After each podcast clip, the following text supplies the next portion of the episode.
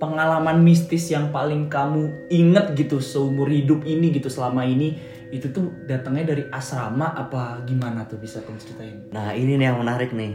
Justru pengalaman paling nggak terlupakan ya itu bukan dari asrama gitu loh. Tapi dari mana tuh? Nah jadi aku tuh pernah ngerasain yang namanya masuk ke portal gaib gitu. Oh portal gaib ya. Berarti kamu kayak berasa masuk ke dalam dunia mereka. Bahkan bukan berasa masuk, emang bener-bener udah masuk gitu. Bener-bener masuk. Bener-bener Oh. masuk. Mungkin ceritanya kayak gimana tuh? Oke, jadi ini cerita waktu ini sih kejadiannya waktu aku SMP ya, eh, sekitar kelas 8 atau kelas 9 aku lupa. Kebetulan SMP aku tuh di Kabupaten Pati ya, di daerah Jawa Tengah. Oh jadi masih nuansa Jawa gitu ya? Iya gitu. Nah jadi ceritanya ada guru aku waktu itu habis ngelahirin. Nah sebagai murid yang baik, aku sama tujuh, tujuh orang temen aku ya. Jadi totalnya tujuh orang sekalian aku dah. Itu ngerencanain itu tuh ke rumahnya Oh, buat jenguk jenguk. sama ngasih kado-kado gitulah. Nah singkat cerita akhirnya direncanain lah berangkatnya itu jam 5an sore hampir maghrib. Oh jadi menjelang maghrib Iya ya? menjelang maghrib tuh. Tapi kan padahal kalau kata orang ya, apalagi kalau kita ngomongin nuansa Jawa gitu ya, Iya. katanya nggak boleh kan? ya ada pantangan Iya, gitu kan boleh iya sebenarnya jalan di waktu Nah, maghrib. kebetulan waktu itu emang nggak kepikiran akhirnya ya ya udahlah jam lima aja gitu iya ya. toh kan niatnya baik Iya, kan baik. iya nah akhirnya berangkat tuh dari kota jadi jarak dari kota ke rumahnya beliau itu ibu guru gue itu ibu guru aku itu sekitar 16 kiloan Oh jauh banget jauh berarti. ya? jauh iya dan itu ke pelosok gitu loh Oh ber di dalam gitu Iya, ya? heeh. Oke. Terus terus. Oke akhirnya berangkat lah. Nah di tengah perjalanan akhirnya uh, aku sama teman-temanku sadar, teman-teman aku sadar itu udah mau masuk maghrib. Kita sebelum nyari masjid kita mau ngisi bensin dulu kebetulan ngepas isi bensin bensin teman aku tuh pada habis gitu kan. Oke. Nah, oke ngisi bensin dulu yuk gitu kan. Terus akhirnya ada satu orang temen aku yang ngingetin eh mending kita sekalian aja nih sholat di musola gitu. Kan pom bensin harusnya ada musola Iya, kan. Iya. Nah, anehnya waktu mutusin mau ke musola, kita nyari-nyari musola di pom bensin itu nggak ada. Oh pas banget kebetulan nggak ada. Nggak ada sama sekali nggak ada. Tapi pas itu kita nggak ambil pusing gitu loh karena itu daerah agak pelosok ya jadi Ah, mungkin oke wajar lah ya. wajar gitu kan. Dan kita pun nggak berniat tanya ke petugas pom bensin. Nah akhirnya kita lanjutlah perjalanan. Kita- aku bilang sama temen teman-teman aku ah udahlah kita ntar juga paling nemu kan masjid. Toh kan ini di desa paling banyak kan oke akhirnya lanjut tuh lanjut perjalanan Oh ya, aku belum bilang ya kalau kita itu posisi tujuh orang, tiga orang itu satu motor gitu loh, yang Oh, paling depan. Itu boti. aku- iya bonceng tiga posisi aku bonceng tiga tuh di motor paling depan. Nah yang di motor kedua itu dua orang, dan yang di motor ketiga itu dua orang. Jadi totalnya tujuh kan. Oke. Kita lanjut perjalanan.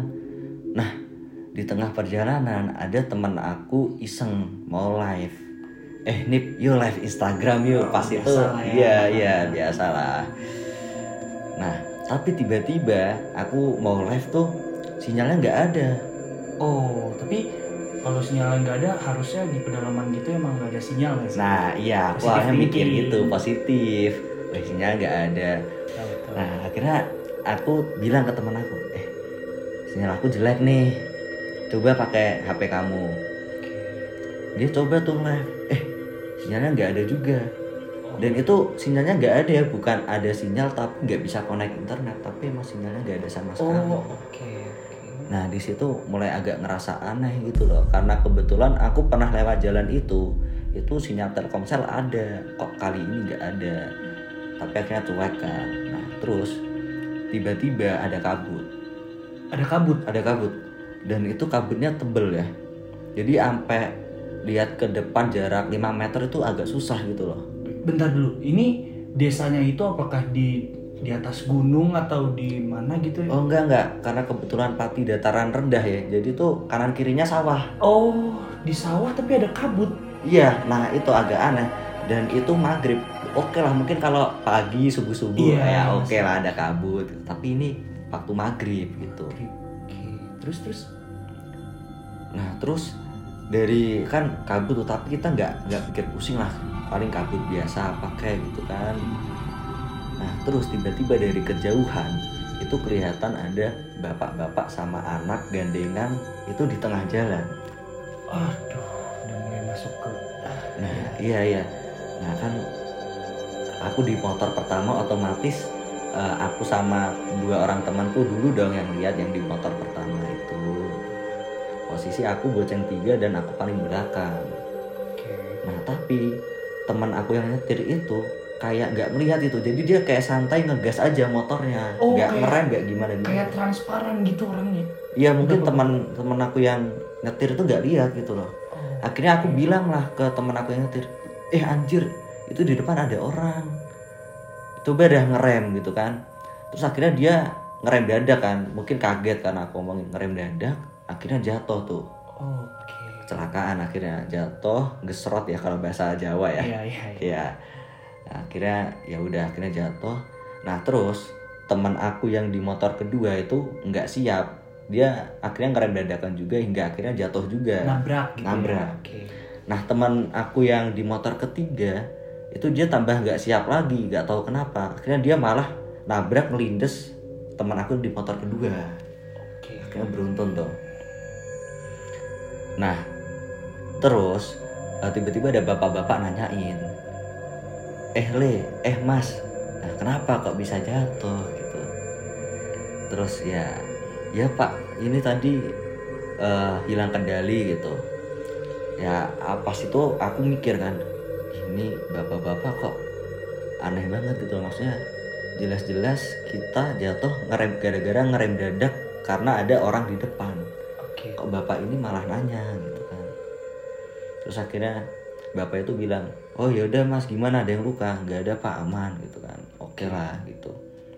Nah singkat cerita itu tuh aku ngelihat ke arah yang ada bapak-bapak sama anak tadi di tengah jalan itu. Oke.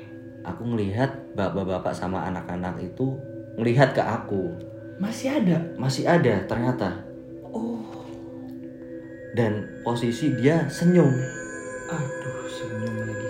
dan kamu bisa bayangin gak sih kan dia tuh senyumnya jelas banget tapi tau gak sih senyum-senyum kayak ngeledek gitu loh senyum, Ah, senyum iya kayak lagi. joker gitu Iya, loh iya, iya, yang iya. senyumnya lebar gitu nah setelah dia senyum ke aku akhirnya dia balik arah terus ngilang jadi aku literally ngelihat tiba-tiba dia ngilang gitu aja muak gitu Oh, terus tadi kan kamu bilang kalau itu ada kabut. Nah, kabutnya itu dia ngilang sama kabutnya apa gimana? nah ini nih yang menarik nih Oke.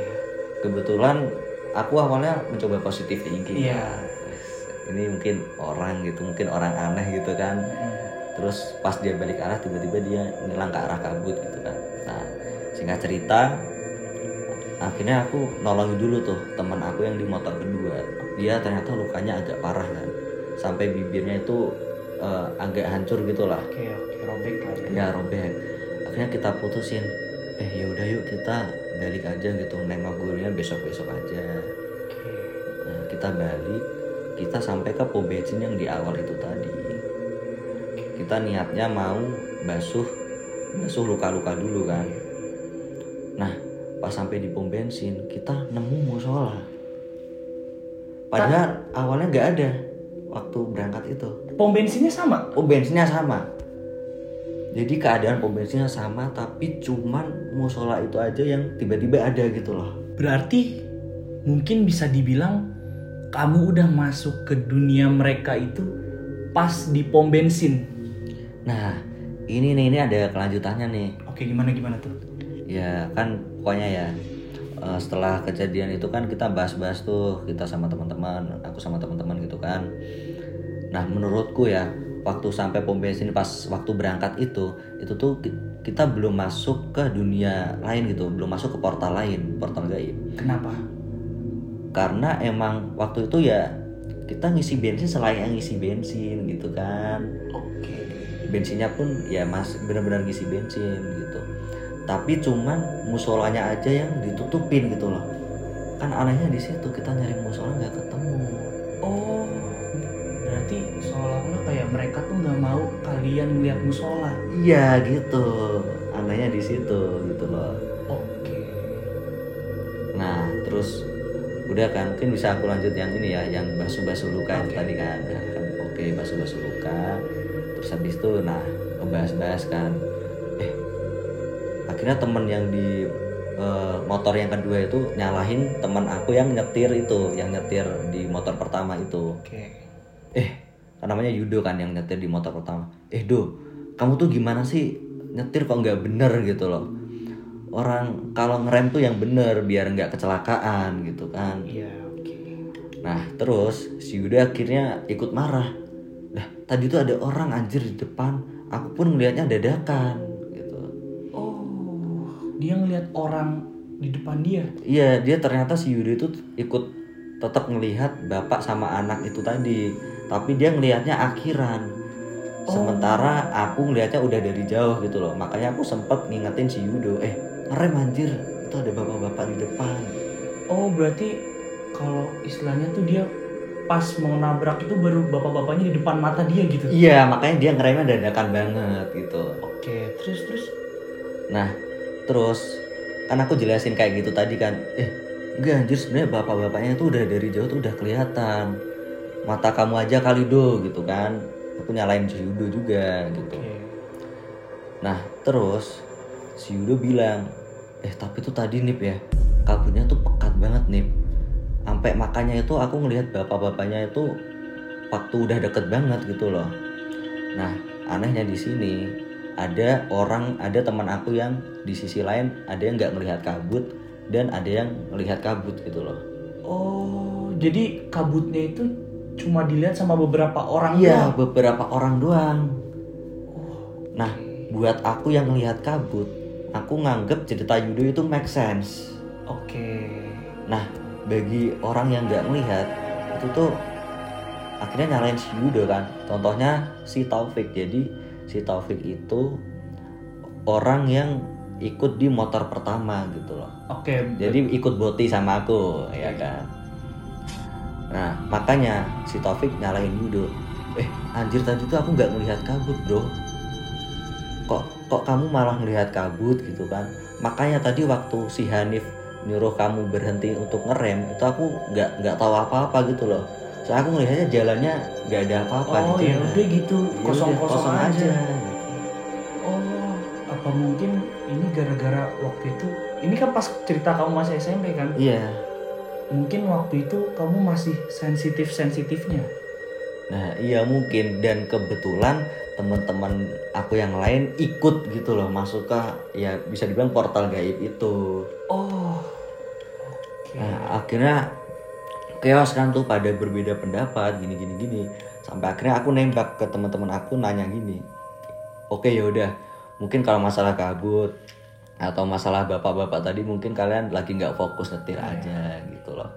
Nah, tapi kalian tadi sadar nggak?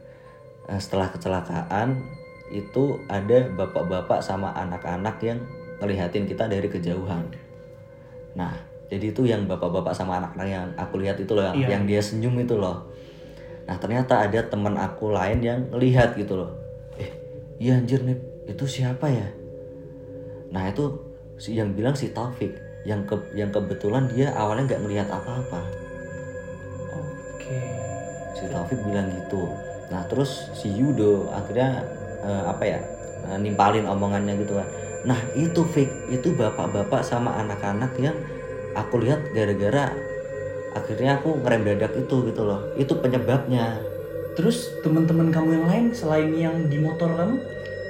Nah itu ternyata berbeda-beda juga gitu loh ada yang ngelihat ada yang enggak anehnya di sini gitu Nah mungkin kalau sedikit aku simpulin ini dari cerita kamu ada beberapa versi penglihatan nih, bener nggak?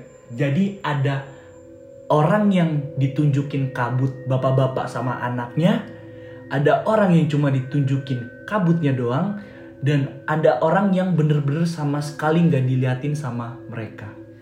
Nah, iya tuh. Jadi emang ada beberapa versi penglihatan gitu loh.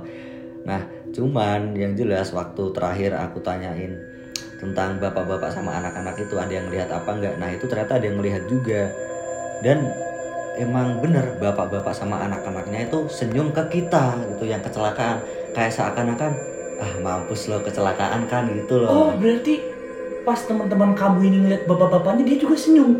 Iya Posisinya senyum. iya dan temen aku ternyata sama-sama ngelihat bapak-bapak sama anak-anak itu senyum Oh, jadi bukan ke kamu doang gitu. Oh, iya eh. dan tiba-tiba teman aku yang nggak ngelihat sama sekali itu pokoknya nyalahin kita terus lah nyeletuk gini kan alah anjir kalian tuh mungkin imajinasi doang kali akhirnya kita kecelakaan kan akhirnya aku nabrak gitu loh. Gara-gara aku emang gak ngeliat sama sekali gitu loh. Nah terus ada ini nih eh, fun fact menarik gitu. Jadi kan karena kita batal terus besoknya kita sekolah kan. Nah waktu sekolah ditanyain guru aku tuh guru aku yang lain. Karena teman aku yang satu ini ada yang nggak masuk kan. Eh si ini kenapa aku gak masuk? Gitu. Terus akhirnya aku bilang oh si ini ini bu. Bibirnya dijahit kemarin habis kecelakaan. Nah akhirnya aku ceritain tuh kejadian kemarin ke guru aku yang itu. Nah terus guru aku ternyata malah nggak iyain gini. Jadi dia bilang oh alah ya bener. Jadi emang di jalan itu kalau maghrib maghrib emang suka banyak kejadian yang orang tuh diliatin yang aneh-aneh gitu. Jadi emang kayaknya udah terkenal banget tuh jalan gitu loh. Oke, dan pas kamu le- mau lewat jalan itu kamu belum tahu. belum tahu posisi Oke, jadi tapi untung kamu nggak tahu ya. Coba kalau kamu tahu. iya dan untungnya aku selamat gitu loh Iya, iya, oke, iya, iya. Karena ya meskipun eh, kaki berdarah teman aku dijahit tapi ya seenggaknya masih kembali ke dunia lah gitu Nah, itu tadi guys beberapa pengalaman mistis dan horor yang dialami oleh narasumber kita Hanif. Buat kalian yang kira-kira masih penasaran, Hanif ini punya pengalaman mistis yang lain apa enggak sih? Bisa banget nih langsung chat personal ke Instagram Hanif di mana nih? di Master Nah, mungkin kalimat ini sekaligus menutup podcast Sahabat Jingga edisi kali ini. Eh, terima kasih banyak kepada kalian karena telah mendengarkan. Sampai jumpa di Sahabat Jingga edisi berikutnya.